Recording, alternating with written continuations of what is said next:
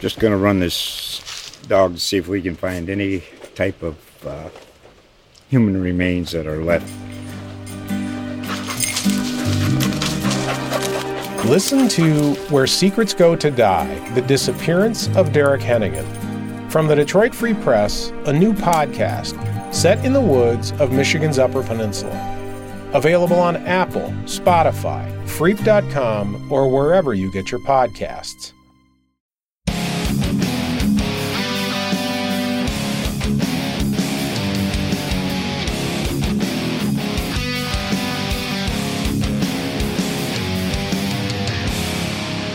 What is going on, everyone, and welcome to episode 129 of the new Ice City podcast. I'm your host, Vincent Mercogliano of the USA Today Network, and I am coming to you this week from my in law's house in Maryland. So, a little bit of a different recording location. I'm actually sitting at this little desk that they have that I think is meant for my son in this carpeted room that I think works best for recording. So a little bit of an awkward setup, but we're going to get our way through it without any problems, I hope. I, I, brought the family down here ahead of Saturday's game against the Capitals so that I could spend a little quality time with them and my wife's family and celebrate actually my sister in law who is turning 30 this week. So big birthday for her. And we were able to take advantage of this trip. It's always nice, always a treat when the family can tag along for a road trip. There's a couple of those throughout the year that we try to do that for, and DC is always one of them because my wife is from Maryland. So it works out well, and now we get a few extra nights together. So that has been nice. Looking forward to the next couple days.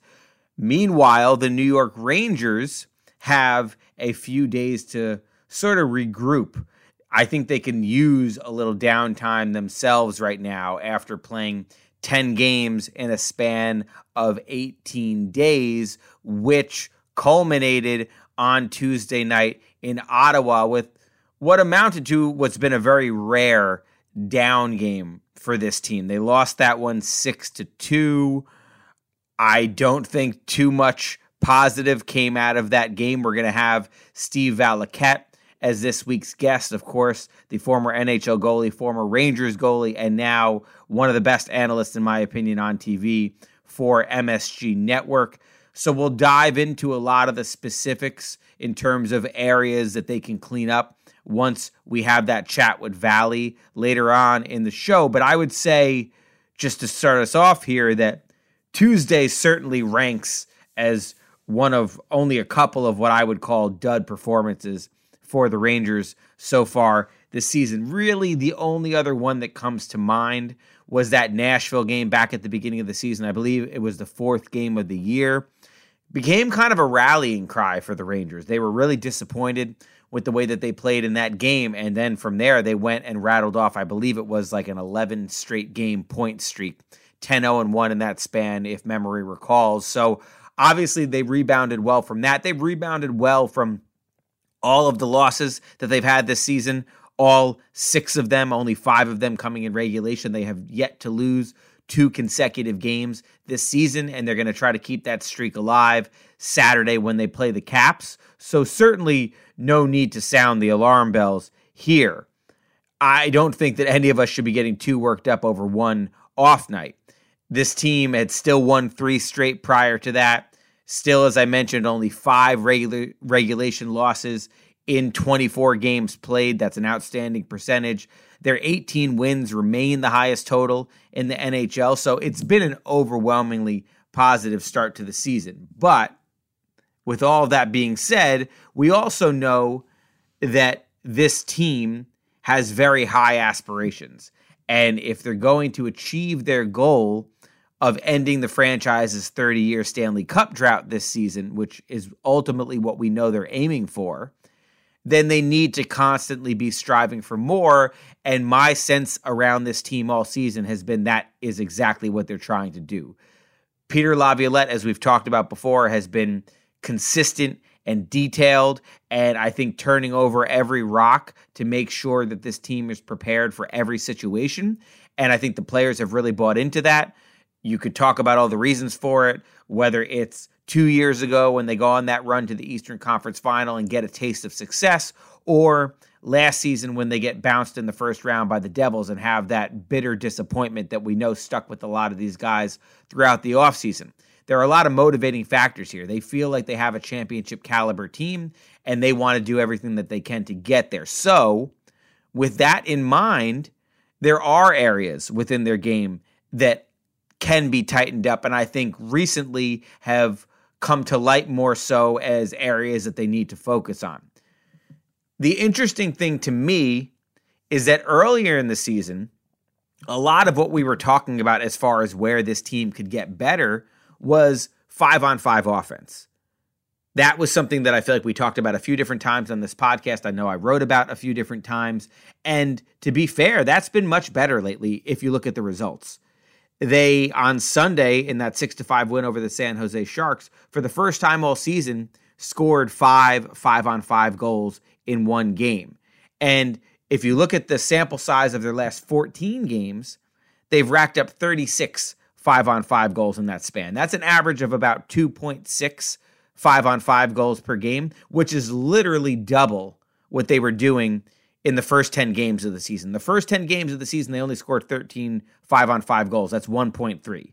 So they went from an average of 1.3 per game in the first 10 to now they're averaging about 2.6 five on five goals per game in the last 14. So the results are getting better there. But where things have slipped is on the other end.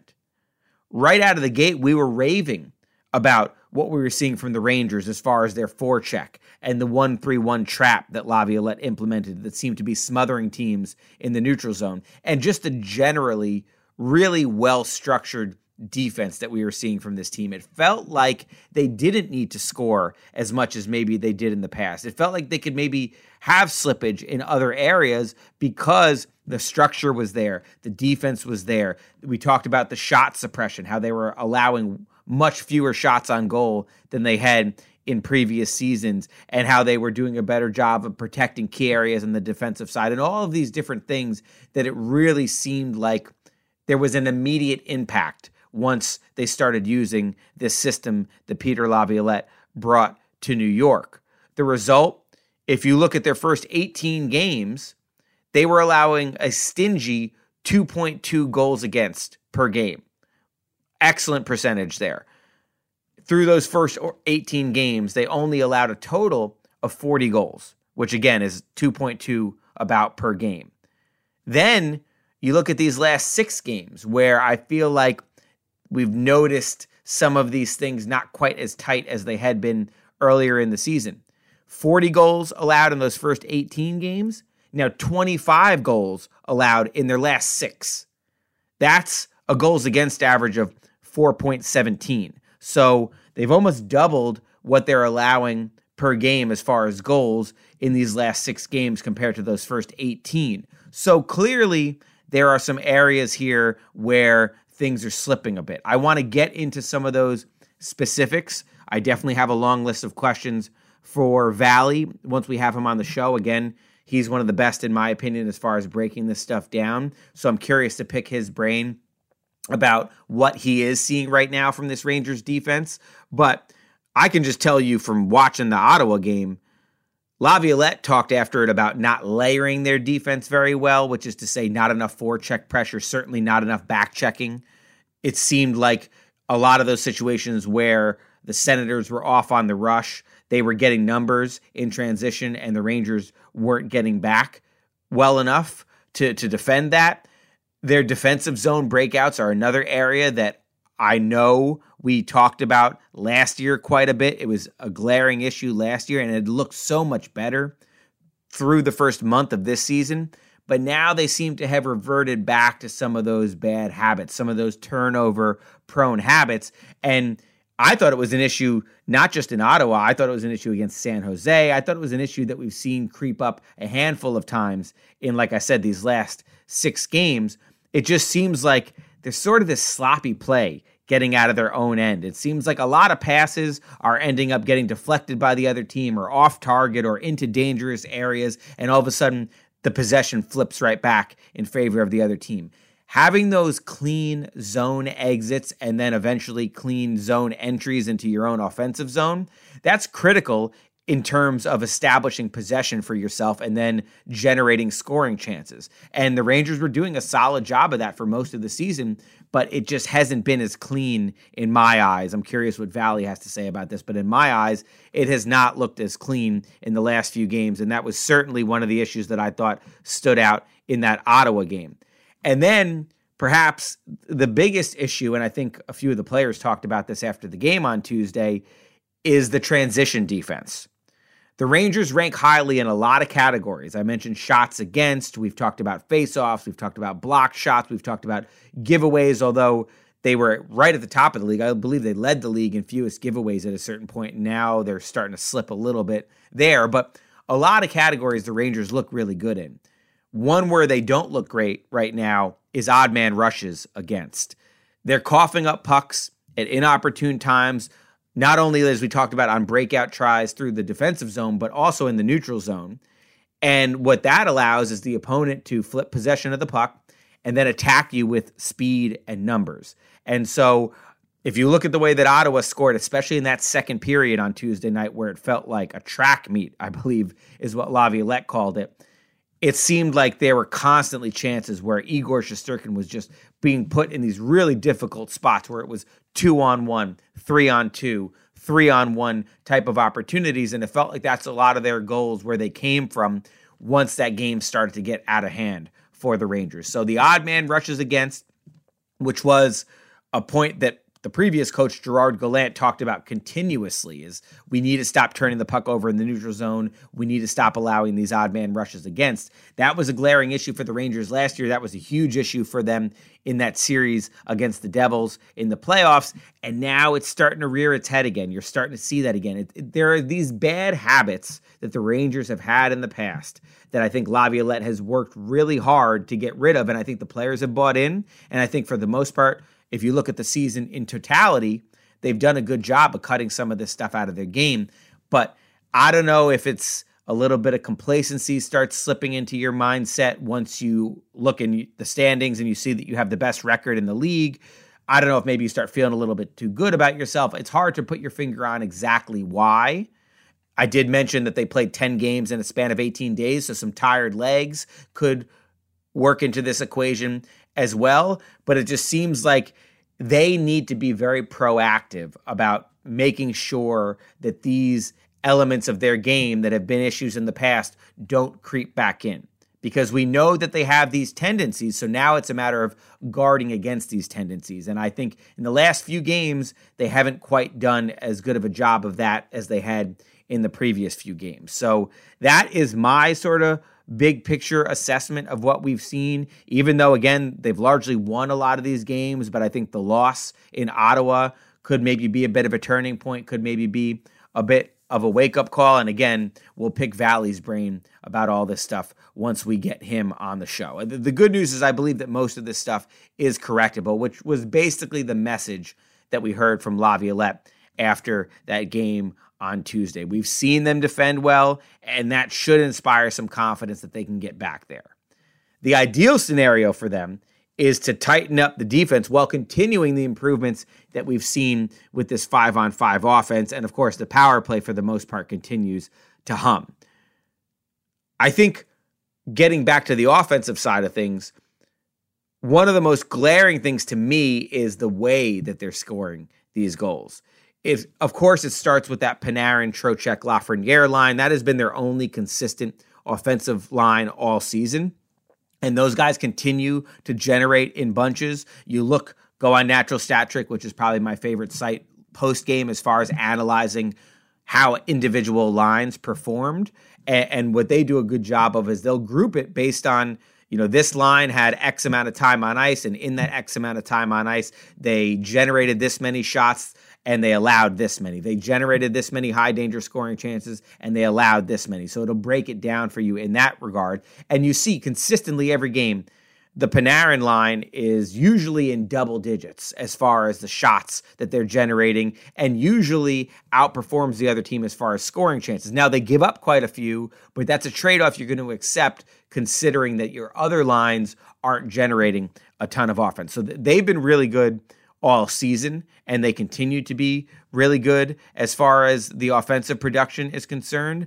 But you look at the areas where they've been scoring recently, and I think this is what's enabled other players to chip in. We've seen the fourth line chip in some timely goals recently because they have been really active at doing this. And that's getting into those high danger areas that we talk about all the time. If you look at that Sharks win on Sunday, I believe at least four, might have even been five of their six goals came from the net front or the slot, those high danger areas that we talk about all the time. It was funny in talking to Artemi Panarin after that game because he had a hat trick in that game, which, by the way, this guy, as far as Hart Trophy candidates, interestingly enough, last week ESPN reached out because they were doing some kind of a poll about who would you vote for for these awards at the quarter point of the season. And when the Hart Trophy conversation came up, I ended up diving a little bit deeper because obviously I am immersed in the Rangers and fully focused on the Rangers for most of the season. I'm aware of what other guys are doing around the league, but I'm not watching them obviously as closely as I am the Rangers. So to me, Panarin, hands down, as I wrote in my quarter season report last week, has been the team MVP for the Rangers. There's no argument about that. But where does he rank around the league as far as MVP candidates from an NHL perspective? And I think to me, he's got to be top two on the ballot. I mean, you look at a couple defensemen who I think are racking up points and playing for teams that are doing quite well in Kale Makar with Colorado and Quinn Hughes with Vancouver. I think right now, especially from talking to a few people about it, it sounds like there are some defensemen who would get Hart Trophy consideration. And then you look at Nikita Kucherov from the Tampa Bay Lightning, who I believe leads the league in points right now. He's having an outstanding year when you look at forwards.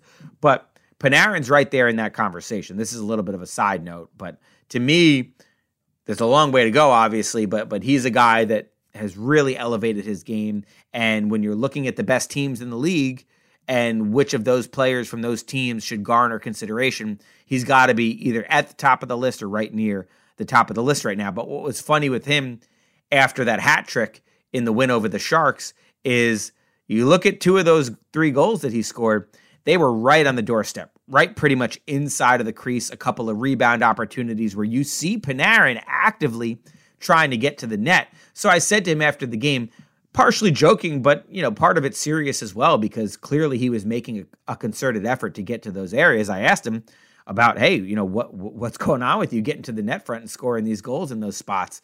And he said, you know, I've only gone to the net twice in my life and it worked both times. So I guess I have to start listening to my coaches great with the one liners. That guy, you, guys know we've talked about this before. He, he he's a riot. He's got a great sense of humor and just a really friendly, good disposition about himself. But look at what he's doing. And Trocheck was standing right next to him and talked about it after that game as well. If that guy is getting to the front of the net, then everybody else sees that and everybody else thinks, well, I got to get there as well. And I do think the Rangers have been doing a much better job of that recently as far as helping themselves generate five on five offense by getting those tips, getting those rebounds, a lot of screens. Look at that recently, too. They've been doing a good job, I think, of blocking opposing goalies' sight line, getting in their line of vision, and helping out even some of these long wrist shots from the point or the top of the circles that we've seen going for the Rangers recently. That is in large part because they're doing a good job of creating some havoc in front of the opposing goalies and helping themselves that way as well. So I do think that, that that's been something that they've been harping on and now we're seeing the results on the ice and I think that's the reason or one of the reasons that we're seeing this uptick in offense from this team recently. They're still on that top line trying to find the right mix with that Mika Zibanejad line. Zibanejad has an eight game point streak going right now, but a lot of those points have been coming on the power play. It still feels like you want to see more. It's hard to say that for a guy that's having an eight game point streak right now, but it still feels like you want to see that line producing more offensive zone time, producing more dangerous looks. You, you look at that game against Ottawa, Zibanejad, his total time on ice, the Rangers only managed three shots on goal. So you want to see a little more from that line. They've mostly stuck with Kreider and Zibanejad. They did have one game, the game in Nashville, where Laviolette over the weekend switched and actually put Panarin and Lafreniere for a couple periods with Zibanejad, and that did seem to provide a spark for the Rangers. We've talked about that on the podcast before. If you really want to get Zibanejad going, which obviously you do, how can you get that done? And we'd mentioned the possibility of, well, does it make sense to put Panarin and Lafreniere with him since those have probably been their two most productive wingers at five on five? They, they've certainly been their most productive wingers at five on five, I should say. And I was curious if he was going to stick with that, but I, I get it because those two guys have been so good with Trocheck. Why do you want to mess with that right now? So I can kind of see both sides of the argument. He went back to Kreider with Zibanejad for that Sunday game against the Sharks. And the right winger that he decided to start using on that line for the last few games is Johnny Brodzinski, which is kind of the final thing I want to touch on here a little bit. They ended up getting split up for a lot of Ottawa game because Barclay Goodrow comes out of the game after getting hit in the uh, in the face with the puck, and so they only had 11 forwards and they had to kind of juggle things for the rest of the game. So you didn't get a really long look at that line against the Senators. Previously, though, Brodzinski had been playing pretty well. The, the two games prior over the weekend, Saturday and Sunday, he had four assists in those two games. And it felt like maybe he was starting to get some of that confidence going. We've talked about Brodzinski before as an interesting guy.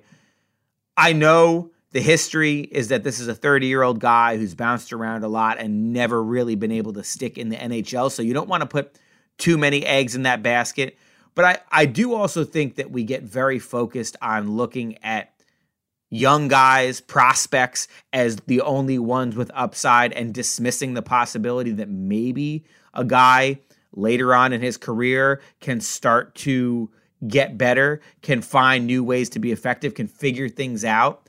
And we saw that if you look at Chris Kreider. This is a guy who is generally scoring 20 something goals a year all through his 20s. And then all of a sudden he turns 30, and now he's a guy who's a threat to score 50 every year. So there are guys who figure things out later in their career, and Brodzinski could be one of those guys, in my opinion at least, because he has dominated the AHL level the last couple years, especially this season.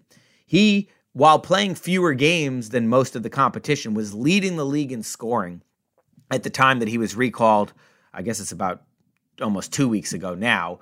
But this is a guy who had been easily the best player from Hartford from everybody that I spoke to and had clearly earned a look in this Rangers lineup. And, and give credit to Laviolette here because Laviolette said, just because you call up a guy, I think the assumption a lot of the times is that's going to be your 13th forward or that's going to be your 12th forward. He's going to play on the fourth line if he plays at all. But Laviolette said, you know what? This is a guy who has been succeeding and has earned this. And I want to put him in the best position to be successful. And you could make an argument that there's more upside with a guy like Brodzinski playing on the top line than there is with maybe some of the other fourth line guys that you might consider moving up in the lineup. So I'm curious to see how long he sticks with that. Brodzinski is a guy who's worked tremendously hard. You've heard him on the podcast before. He's a guy who just stays committed, does things the right way, really well respected in the organization, the kind of guy that you want to pull for. I'm not saying he's the long term solution there.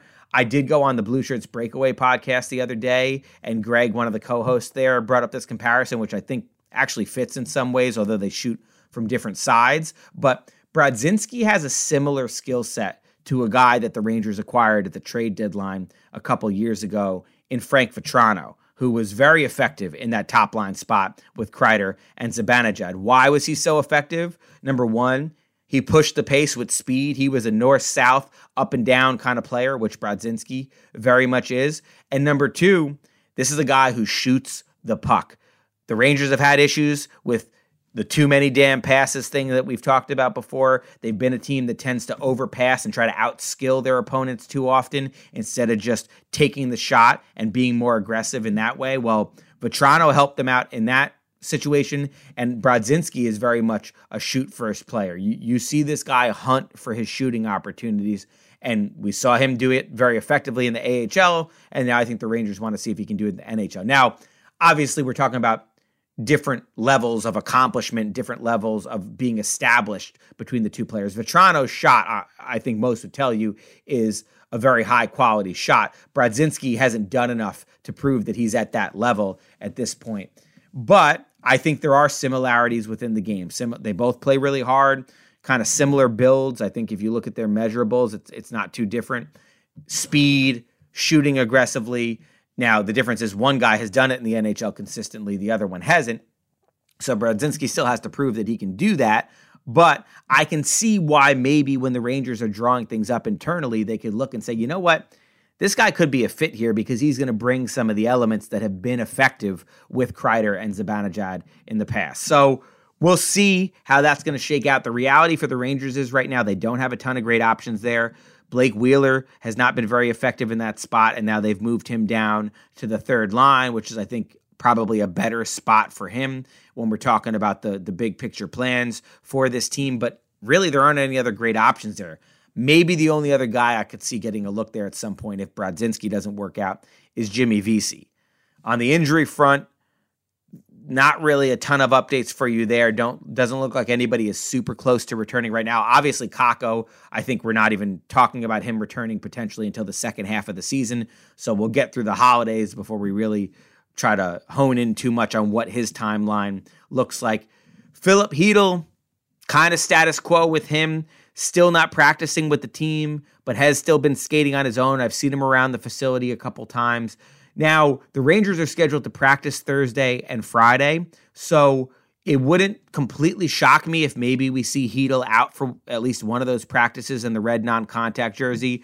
Laviolette has said there have been no setbacks and he's continuing to progress. So you hope that he's getting close to that point because that is the next hurdle for him is getting out there in a real practice with the team as opposed to skating on his own. But we've talked about the delicacy of the concussions and, and the head injuries and how the Rangers really need to be careful with this guy coming back, which is obviously what they've been doing. So I don't have any firm predictions for you on when Chytil will be ready. I certainly don't expect to see him play in either of the games coming up this weekend, but it would very much be a good sign if you were able to see him get back on the practice ice. And then the final injury thing we'll touch on here is Barclay Goodrow. Looked like he definitely lost some teeth. That did not look like it was very fun for him. Took a puck to the face from his own teammate, K'Andre Miller, kind of lifted a puck near the middle of the ice and it hit Goodrow. It looked like pretty directly in the face. Fell to the ice and quickly, with teeth and blood and all kinds of stuff coming out, raced to the locker room and did not return. But I wouldn't expect him to miss much time. This is a very tough player, and I think once he gets that whole dental situation sorted out, he probably will be good to go for Saturday's game. So that's where we stand as far as the injury stuff goes. All right.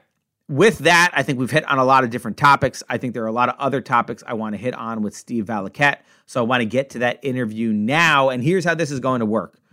I mentioned that I'm in Maryland with the in laws. I am also working on during this off day a written mailbag. I usually try to do one of those once every month or two, but I realized the other day I hadn't done one yet this season. So since the team is off today, I thought this would be an ideal time to do that. I see we've had a ton of questions come in. So I am going to save your questions this week for the written mailbag, which you can find Thursday morning at lohud.com slash sports slash rangers and i'll be able to get to more of your questions than we typically do on the podcast. So thanks to everybody for submitting those but i'm not going to repeat myself essentially. I'm i'm going to leave that for the written story and i won't do them on the podcast this week. Instead what we're going to do is just end with this interview with valley which i think we haven't recorded it yet but he sounded like he was itching to talk about a bunch of stuff. So i have a feeling that one could go pretty long I will definitely be back on Saturday, have you guys fully covered for both games over the weekend. And we're going to end the podcast after the interview with Valley. But first, we got to get to that interview. So let's do that right now.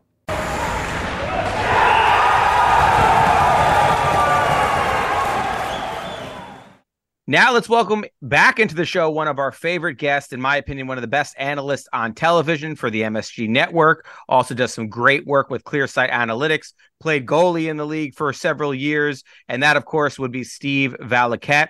Steve, how you doing? We got a couple days now in between games to catch our breath here. So I, I, hope you're enjoying everything so far and doing well. Yeah. Geez, so far I've just been uh, sitting at my desk doing research all morning, but uh, I hear you. It's going to be nice to get some skiing days in here before Saturday. Yeah, and and I want to pick your brain about some of that research, and I'm curious about some of your thoughts here. You know, I, I want to talk about some big picture stuff with you, but we can just start with the immediate stuff. Tuesday night, Rangers obviously put together a performance I'm sure they they weren't thrilled about. One of the few down performances really that they've had all season, the 6 to 2 loss to the Senators. Now, we're talking about a team that in 24 games played only has 5 regulation losses, most wins in the league. You know, we we know how good they've been to start this season, but just looking at last night, looking at that loss to the Senators, I mean, anything jump out to you, or does it feel like one you just kind of throw away? Well, I'm seeing it through two different lenses right now. Part of the game, um, I'm not happy about all of the high danger chances that they're giving up off the rush.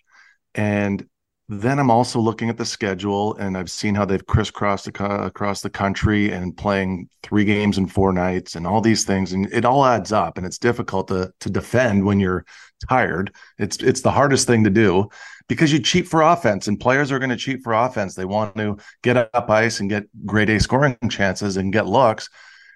You know, the thing about it is, though, for me, is that I'm looking at this team as a Stanley Cup contender and what does it take to win rather than uh, are we okay about just getting into the playoffs? The first thing I looked at, and this is a few days ago, was the last 10 Stanley Cup winners and, and what do they have in common? And then you narrow it down because hockey's changed over 10 years and you bring it down to five years. And even looking, you know, I've got a sheet in front of me here where I printed off all of the different logos of the teams uh, that have won since the lockout, 0405 lockout and a lot of the logos are the same, right? Like you, there's three teams that won eight of nine cups from 09 to 2017. Like, how does that happen over and over again in this league? You can go back to the 80s when the Oilers always won, or the uh, New York Islanders always won, and then you get in the early 90s and Pittsburgh riles off a couple. And it's funny how it's not just you don't win one Stanley Cup every 32 years with 32 teams. It's just not happening. It's almost like somebody figures it out for a certain amount of time and then somebody else figures it out a different way. And what I've been talking a lot about recently is high danger scoring chances off the rush at five on five. And the reason why five on five is because you play 48 minutes typically at five on five every night. So we're looking for characteristics during the regular season that carry over to the playoffs why is it that every Stanley Cup winner for the last five years has been a top five team at defending off the rush? And why is off the rush so important? So now I get back into my goalie skates. And Vince, it's one of the few times in a hockey game where you're skating backwards while trying to protect the net behind you. And you you lose it. And it's just the way it is. I mean, when you think about the goalie's positioning, it's kind of bizarre to say, but you're protecting something that you can't see as a goalie. You just know where your net is. And what makes you feel insecure is when the puck moves laterally off the rush. So you're having a, a, game plan that comes towards you. You're learning how to skate backwards, your gap, your speed. You're learning that at the, at the moment because some guys change speed and you've got to gap yourself back up. East west pass gets across. You're trying to track a pass. Sometimes there's traffic off the rush. So all these variables make playing off the rush the most difficult part of the game, the most difficult sequence for the hockey goalie. That's just the way it is. So that's why when I look at, all right, who's really good at stopping the puck off the rush? It's like everybody's one out of three. There's not a really big divide between Igor Shesterkin and everybody else. So if you know that, you can't give him four and five and six high danger rush chances at five on five every game they're going to end up in your net. And the Rangers have allowed six of those in the last three games. They've allowed 12 high danger off the rush chances at five on five. Just going to happen. And um, I'm concerned that I'm concerned sometimes that the Rangers might not have the players that they need. Because what do you need? You need a player that wants to kill plays as badly as they want to create plays. And at the end of the day, the, the success of the team, it hinges on that deep will. Uh, who wants it the most? And, and do you know what I mean? Can you mm-hmm. actually dig in and defend with the same with the same guts that you do when you go on offense? And I think that, you know, I'm looking at them and I'm like, do they have a an alpha dog out there that's willing to put his stick in his back pocket and not make the backhand pass from the perimeter and the slot off the rush so it goes the other way and that's where they get hurt you know and i looked at all of these scoring chances this morning and it's it's kind of hard to nail down exactly why every time it happens. It's it's always uh, a variety of ways, but there's certainly some where they can help themselves if they just had some restrictions on their game, like if I'm on my backhand side on the perimeter coming in over the offensive blue line, not to dish it to the slot where it's going to be a high danger chance going against you. Yeah, it, it's interesting because I wanted to ask you what you're seeing that you think is leading to the increase in high danger scoring chances off the rush. Because i think just from watching the games it's been obvious. I, th- this is these are you know just kind of general stats but I, I looked this up last night. The rangers through their first 18 games only allowed 40 goals at 5 on 5 that that's an average of 2.2 goals against per game uh in total i'm sorry that's not 5 on 5 that's First 18 games, they allowed 40 goals. That's 2.2 goals against per game. In the last six games, they've allowed 25 goals. That's over four goals per game. So obviously, they're allowing more goals in these last six games. Now, early in the season, we talked a lot about defensively how tight and structured they seem to be in this Laviolette system and how they seem to be forechecking better, how they mm-hmm. seem to be, you know, more effective in the neutral zone with that one three one that they run and kind of clogging things up there. And then when they were in the D zone, they seem to have fewer holes. They seem to be more structured. So we've seen them do that for the first month or so of the season. Do you think that part of it could be they're high up in the standings. They've been playing really well. They're playing a grueling schedule. Maybe a little complacency sets in, or do you think that there are more, you know, things that need to be corrected from a structural or a system standpoint? Yeah, like okay. So here's the first thing I'll, I'll, cover is that I went over the six that I was just referring to, and the first one was just go to Nashville. O'Reilly goal, bad luck. There was uh, bad luck in the neutral zone, goes off the referee. Bad luck tracking back. I thought they just had a lot of bad luck on that play. Uh, the next one is Duclair's goal. He got lost behind coverage. Uh, Zetterlund was a hope pass from Mika in the offensive zone. Bad one. Um, Babar, uh, how do I say this guy's name? Babaranov? Babaranov. Can't even say his name. He hit the trailer. The trailer was hit on that when it was a tap in, um, but it was three San Jose players against four Rangers. It was a low danger uh, rush play that the Rangers were absorbing and it turned into a high danger because they lost coverage. So that was a complete lost coverage, not being able to get your guys coming back in the zone. Tarasenko last night scores high glove, top corner, off of a turnover, two on one, uh, and also Batherson's two on one goals off of a turnover. Um, one goal every three and a half as a tandem is quick and Shesterkin. So no matter, and they've been good. Like let's be honest, overall as a tandem, that's as good as it, it's going to get in the league. So let's just say that you have arguably one of the top tandems. They're still giving up one every three and a half of these. Point is, you just can't give them up. Mm-hmm. You know, you've got to find ways to find yourself on the right side of the puck. And to me now, it's almost like saying maybe the best coach in the NHL is the guy that can get his star players to buy in to, to not allowing these chances. And they have to know and be risk adverse a little bit more. Uh, the Rangers right now, and this has all started since November the 12th against Columbus. That's when the Rangers were number two in the stat in the first. So from October 10 to the to November 10, they were one of the best teams in the league. They were number two. How do you go from that to being 32nd from November 12th to now?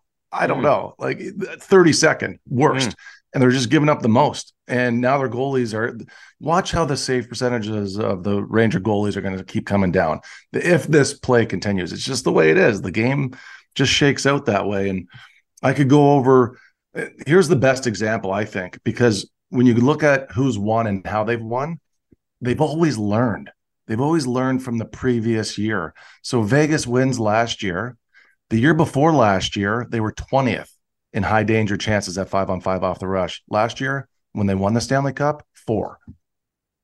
Previous year, Colorado wins the Stanley Cup. They were 12th the year before they won the cup. They went all the way up to second. So they learned how to defend because it's almost like players want to play their way until it doesn't work and then they buy in. Um, Tampa Bay is probably the best example. The, the, the, first year that they won, they went from 27th the year before when they were upset against Columbus to fourth. And the year before that, when St. Louis won, 20th to 5th. I mean, that's all I need to know right now about. And this is what I'm doing every day. I'm into the research about what it takes to win a cup because that's where we are right now with the Ranger team. When I first started working with the Rangers, Uh, they went to the Eastern Conference Final and lost against Tampa Bay. And I was convinced at that time they just didn't have the offense to do it. What I found out at that time, which I was relaying through the job, was they had 252 clear sighted shots during their first rounds against Pittsburgh, uh, against Washington, and Tampa Bay. And they only scored two goals. So I'm saying to myself, well, once this team learns how to really create offense and get screens and understand how to deflect pucks in front and create secondary opportunities, oh, they'll be fine. You know, here we are all these years later after a rebuild, and we've spent our last 10 years going through prospects and talking about all this stuff and then and look where it shakes out you know? How many how many of those draft picks are really impact players right now? Couple mm-hmm. you know? And and now you're here and you're saying okay well it's time to win. Um, are we able to do it with the people that we have with the way we know we have to play? And and again i think it's most evident off the rush. You've got to be better off the rush. So right now the rangers and uh since that November the 12th game, they're now number one off the rush in offense. But before that, they were 28th. So they've really just flipped it. Yeah. And, and I think that, I mean, I think that's personnel. I think the guys just want to score and they want to go out there and create, and they don't have the same buy in from the group right now that they did in the first uh, half of this you know 20 where are we at? 23 24 games. Yeah it's interesting because early in the season the talking point you know talking to guys in the locker room and things like that was hey we got to be better at five on five offensively. That was laviolette talked about wanting to attack more and push more. And early on they weren't scoring really at all at five on five. I think it was 13 five on five goals through the first 10 games. That number has doubled, I think, in recent games. It's been much, much better, the five on five offense. But that's we, why, because they're doing it, right? Exactly. Just, yeah. Yeah. A, yeah. I mean, yeah. they stop. Uh, you know how it is. I mean, do you want to hear about it? If you're a, if you're a forward and you're a goal scorer, do you want to hear from everybody, guys like me, guys like you, hearing it from people? Oh, you guys are a good team, but you don't score a five on five. And the guys are like, yeah, that's because we're, you know, we're defending. Yeah. You know, and I think it's very difficult for teams to find the balance it's very difficult, and that's why it's so hard to win. And that's probably why, you know, what plagued them in years past. I know what Gerard Gallant used to talk about all the time were those risky passes coming through the neutral zone, the, the type of risky plays that would lead to turnovers that would then fuel the team, the opposing team on the rush going the opposite way. Yeah. It seems like there's been an increase in that recently too, which speaks to your point. They're pushing for more offense, but maybe forgetting about some of the defensive principles that got them to this place in the standings where they are right now. Right. And and that's where they started the season. That's why they got off to a great start. And right now, to me, I don't like their game. You know, I, I just don't. Not not not since not since November 12th. That November 12th game against Columbus, they gave up five high danger off the rush chances, and they were all slot lines, and Quick was awesome in that mm-hmm. game. And you keep getting away with it because your goalies are coming up big for a while, but you can only get away with it for so long, and there's going to be repercussions. And I mean, no, I'm sorry. I just don't like the way they're playing right now. But I mean, I'm sure they feel the same way. But this is this is not just last night's game. This is for the last three weeks. Mm-hmm, mm-hmm. Now, Laviolette after the game was talking about their layering defensively. Could you maybe speak a little bit to fans about what he's talking about when he says that?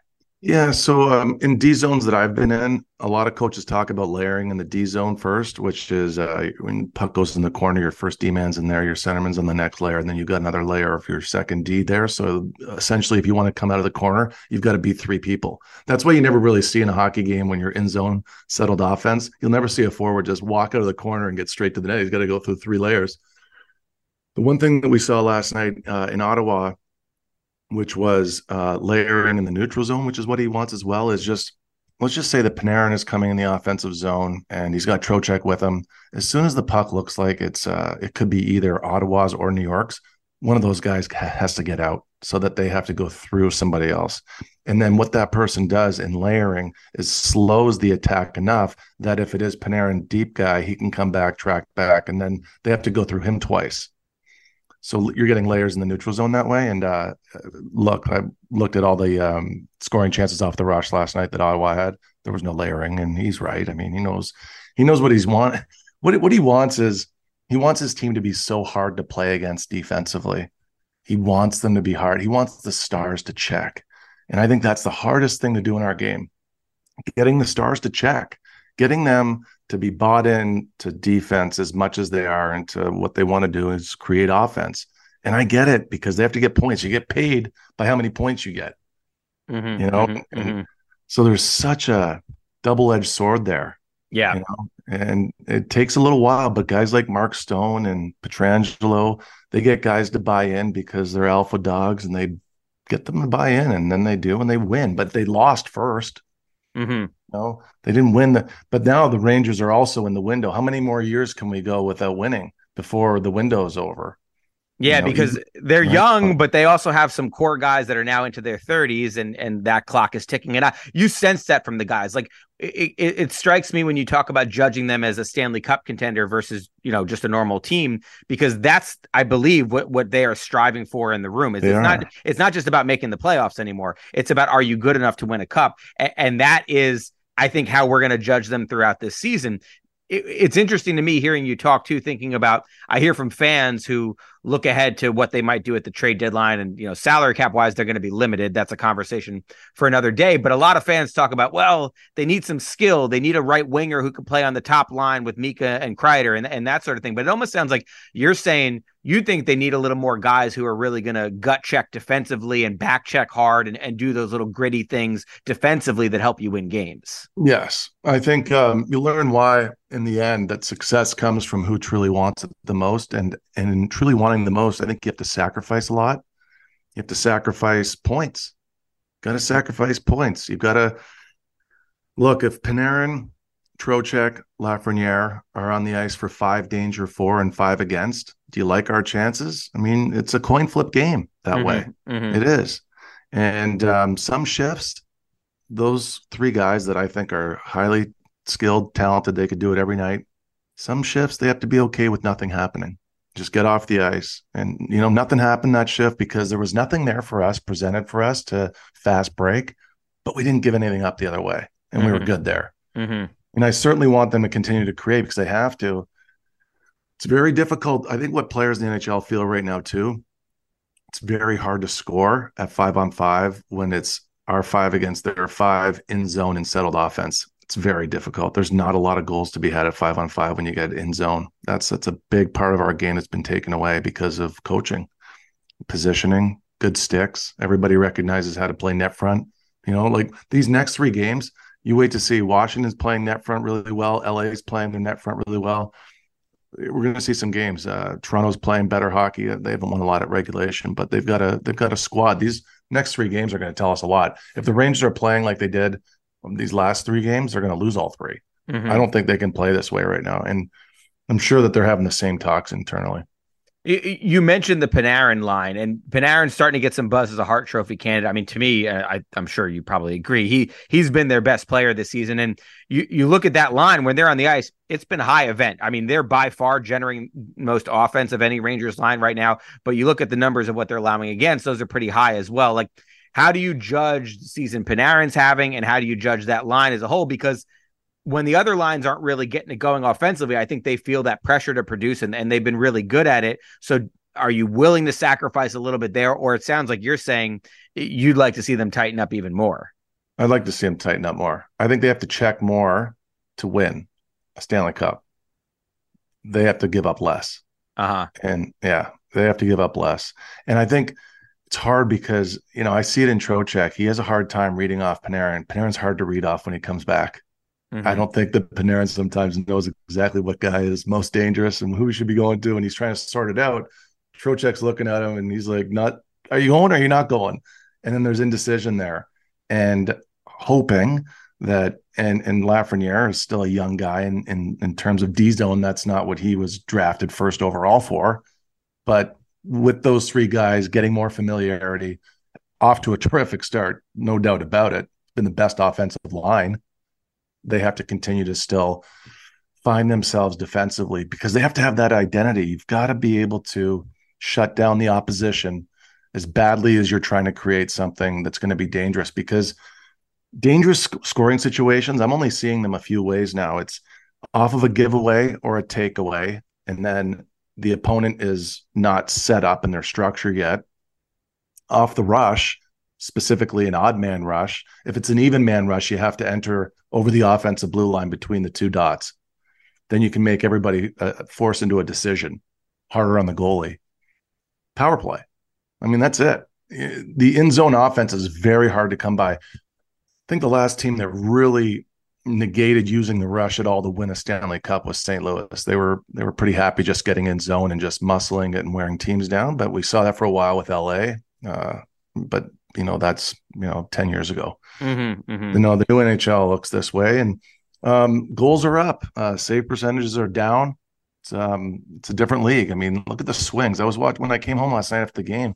Put on the uh, Vancouver New Jersey game. Oh my god, didn't even look like anybody was defending out there, just going back and forth. New Jersey spits back a three goal lead. It's tied. Like you've got 30 seconds left, and Vancouver doesn't check, and New Jersey gets an easy one on the back door. It's it's not like I do want the Ranger fans to know it's not just us. Like this is this is everybody. Mm-hmm, it's mm-hmm. you know it's every night in the NHL, every night. It's crazy, and it's not the way that uh, I was raised in the in the NHL as a fan, as a player. It was like it was always tight and now the the restrictions on checking are so loose that you can do what you want net front. Guys wouldn't stand there like that 10 years ago, 20 years ago, forget it. So it's different. You know, there's yeah. stick tech stick technology, the players have changed, skills coaches, uh, the goalies that have left the league that used to be 60 game eaters. So, you know, there's there's a reason why save percentages is, is that really an all-time low come since coming out of the lockout. Well, on that note, the Rangers goalies now, obviously Igor, I think, is kind of an easy scapegoat for that game in Ottawa because you see him give up five goals in, in the first two periods. But we've talked about the rush opportunities he was facing. It quick came out like guns blazing this season. Now his last couple starts haven't quite been as good. I think eh, not nearly the same level we saw early in the season, but the overall body of work from from the goalies. It sounds like you're saying goalie play across the league is kind of averaged out a little bit. So so what are you seeing in that regard, and then what are you seeing more specifically from the Rangers guys? Well, I've done a lot of research on this, and and I think some of these names, you know, they just ring a bell for people. Um, last year, yeah, last year we had 119 goalies that played one game in the NHL. That was a record. But look at the goalies that have retired over the last, you know, five, seven years. Ryan Miller, Tuukka Rask, Bray, Braden Holtby, Ben Bishop, Carey Price, Lundqvist, of course, Crawford, Jimmy Howard, Dubnyk, Khudobin, Luongo, Pekka Rinne. Like these guys were all stars and they were all true number ones. Mm-hmm. And they all played more than 200 games in the minor leagues before they played in the NHL or Europe, minor leagues or Europe. And then we also had um, a big help from the 0405 lockout where a lot of really good goalies played an extra year in the minor leagues. So that was always a factor too. And when you look at like Marc Andre Fleury, uh, Ryan Miller, Cam Ward, Mike Smith, Bryzgalov, Ray Emery, a lot of goalies played an extra year in the American League that don't get that anymore. And I think that's a big difference too. It's uh, rushing guys in that aren't quite ready yet. Um, east to west passing, it's up 41% from five years ago. It's 41% more east to west passes than five years ago. Mm. That's a big difference. If you can't play east to west now, you can't play. Like that's just the way it is. So skating and movement become such factors.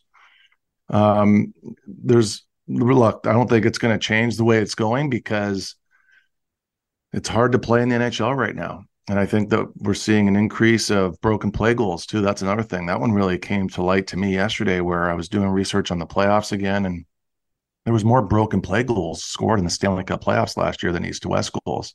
And over the four previous years, it was more east to west goals. Even though we always talk about playoff scoring is different, traffic, screens, you know, yeah, it's all there but that was second fiddle over the previous four years to the low east to west and and jams and backdoor plays and stuff like that. But now that's I think teams are learning how to create broken plays instead of shooting a, a point shot with clear view at the goalie. They're aiming for what coaches call the shit pile on the side of the net. They just aim for the pile players, looking mm-hmm. for a ricochet broken mm-hmm. play. So you know, there's different ways to create offense, and uh, there's more and more time spent on different things. You know, coaching philosophy has changed, and it's been supported by analytics and some new wrinkles to everybody's game plan. And you see the way the teams are running the power play. So know? all all that adds up to it being harder to play the position now. I absolutely think it's 10 times harder than yeah, when I was. Yeah, there was just, we had a lot more straight line. We had a lot more old school coaches that were shoot the puck, you know, to, I don't care, get it down the wing, blast it on net, chaos. And, uh, you know, now uh, a pass off pad is, you know, getting into the slot area and then passing off the pad. Whereas in our day, it was from the perimeter, it was from the walls, it was from the points, you know? You, you, you know, speaking of coaching, one one last thing I kind of wanted to ask you about, uh, maybe end this on a little bit more of a positive note.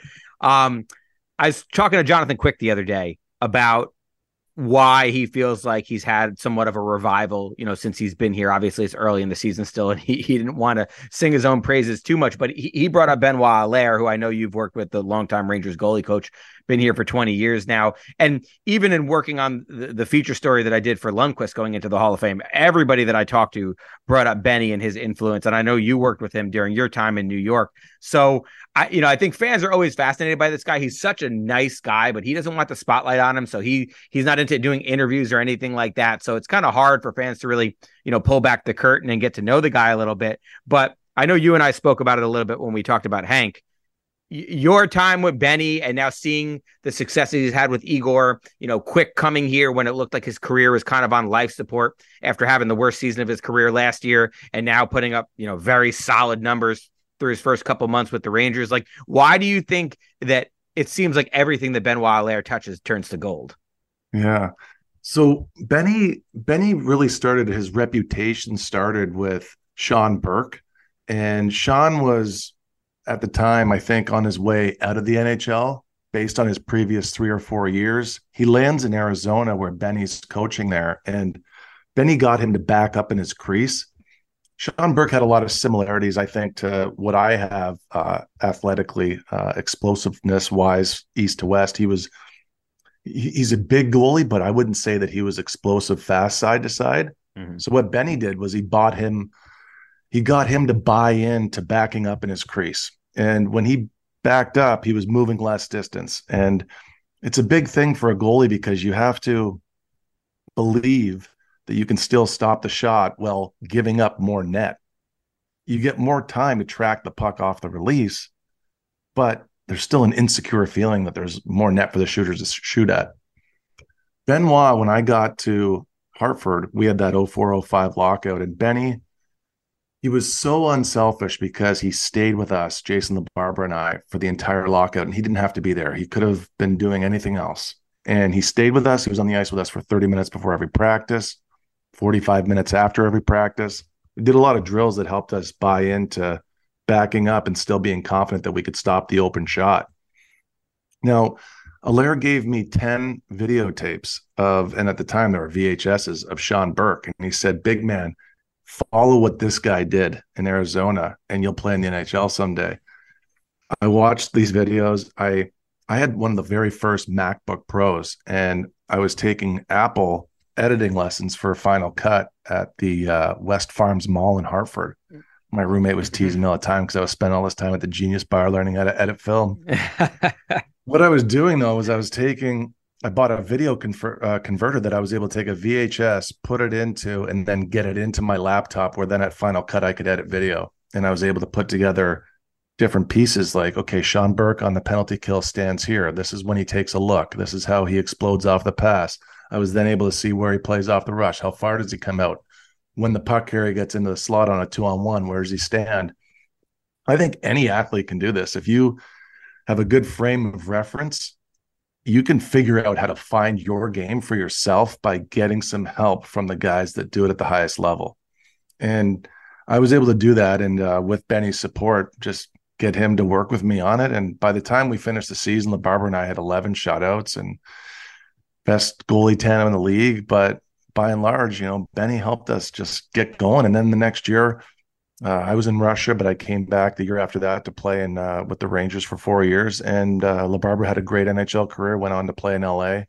But I think that's like where the love of being uh, into what I do now started because I saw player development and I know it's possible and I know that we can develop these guys, but they need the time. But Benny, the genesis of Benny's greatness was built over time. And then when he got to New York, it was like he'd already been through his minor leagues and he was ready to rock and roll as soon as he got to New York. And he had just about every answer for every question you'd have as a goalie. You know, like, can I get away with standing here? And um, when does my first push begin? And there's a lot of intricacies to this game. Uh, we're, we're very individual thinkers that way uh, within a team sport. And Benny knows how to blend it all together. He's got the best way of doing video. One of the one of the funniest things that I noticed with him, with me, was when we started off, because I was making such a transformation from being out in the white ice just as quick as gone through, and then getting back into the blue a little bit, was that he would only show me three or four clips after the first couple of games I played that year because those were the only clips that I did it right. and, and and then it was it was neat because as the season went on, the video sessions got a little bit longer because yeah. I was doing more correct by his standard. But he never shows you. He's very good about this. He doesn't show you your mistakes over and over again because he believes that you're going to repeat those mistakes. You're going to go back out on the ice and just do as you just saw. So if there is a bunch of a really good run of video and then something that he definitely does want to narrow down, he's not going to have 10 things in a video session. It's going to be like one or two. And if it is one, he'll show you doing it right, he'll show you doing it incorrectly, and then he'll sandwich it with you doing it correct again. So you you can see the difference and then at the end you leave with the positive clip. And that's probably what Biron, what Hank, what we would all say if we were in a room together is that he's so positive and he's so good at getting the message through. And that's what it's like. Like we're talking earlier about the Rangers. All they need the players. And now it's it's think about how much more challenging it is for uh, Laviolette and his staff, right? There's 23 players that they got to get to buy in because you're getting guys up and down and everything like that. So whatever, 23, 25 that play. Got one goalie coach for two goalies, you know? and we get so much more time. And that's why bigger philosophy i think the nhl is missing the mark where we should really have like an offensive coordinator a defensive coordinator more coaches like the nfl so that there could be more time in player development. That's what we don't that's what we don't have. We don't have it that's you know? an inter- that's an interesting point. That might that might be one we have to dive into a little bit deeper next time yeah, it's it. There's definitely room for that there. The best book I've read in the last four years was MVP Machine, and it's uh it's something you should pick up, and maybe the listeners would be interested in getting it. But MVP Machine's a great book about baseball, where they have guys like me, like a former retired player, that has the leeway to talk to the players and be able to talk to them about the steps they need to take in their game, take the information that is uh, very useful and helpful to help them stay in the league longer. It's all about that I can get if I had to sit down with Kakko right now, I would love to just talk to him. Hey, this is all about you. This is all about you staying in the league longer. Here's what we're going to do. He's only had four high danger scoring chances this year. He's only had four high danger passes that have led his teammates into high danger scoring opportunities. Like, he, I think that Kakko right now, he has a conflict with where offense comes from. He, he thinks he just needs to get shots. And uh, it's not about that. Those shots that he's taken from the outside before his injury, those are giveaways. And I just show him a run of those and then show him what the other guys are doing that are making the most from that same ice in the same sequence over and over again. It's we have the information to do this. I just don't think we're there as a sport yet. Mm. For whatever reason, we're just not there. Um, but MVP machine, it gives a really good good baseline of what baseball does. And um, my son's a pitcher and um, he's he was with the LA Dodgers and he's talked to me a lot about this. You know, this is what we did, and you know, this is what happens in the major leagues, and this is why, you know, it's all about the MVP Machine's a really neat book because it's all about taking a, a guy like Johnny Brodzinski and then imagine him two years from now being the MVP of the NHL. Like that's that's what's happened in baseball when you pay attention to the different storylines of the different players and their backgrounds. Sounds like you got to get on the phone with Drury about this. Oh, well, maybe. well, I know he listens to your podcast, so. I, I, I, I, kind of doubt that, but uh, I'm just teasing. I don't know. I don't talk about that stuff. All right, Valley. Well, listen, I really appreciate the time. This has been awesome. Love having you on. I'm sure we'll do it again sometime soon, and hopefully, I'll see you around the rink as well. So, thanks again for the time. Hey, my time. Uh, my time is your time, Vince. Thank you very much, buddy.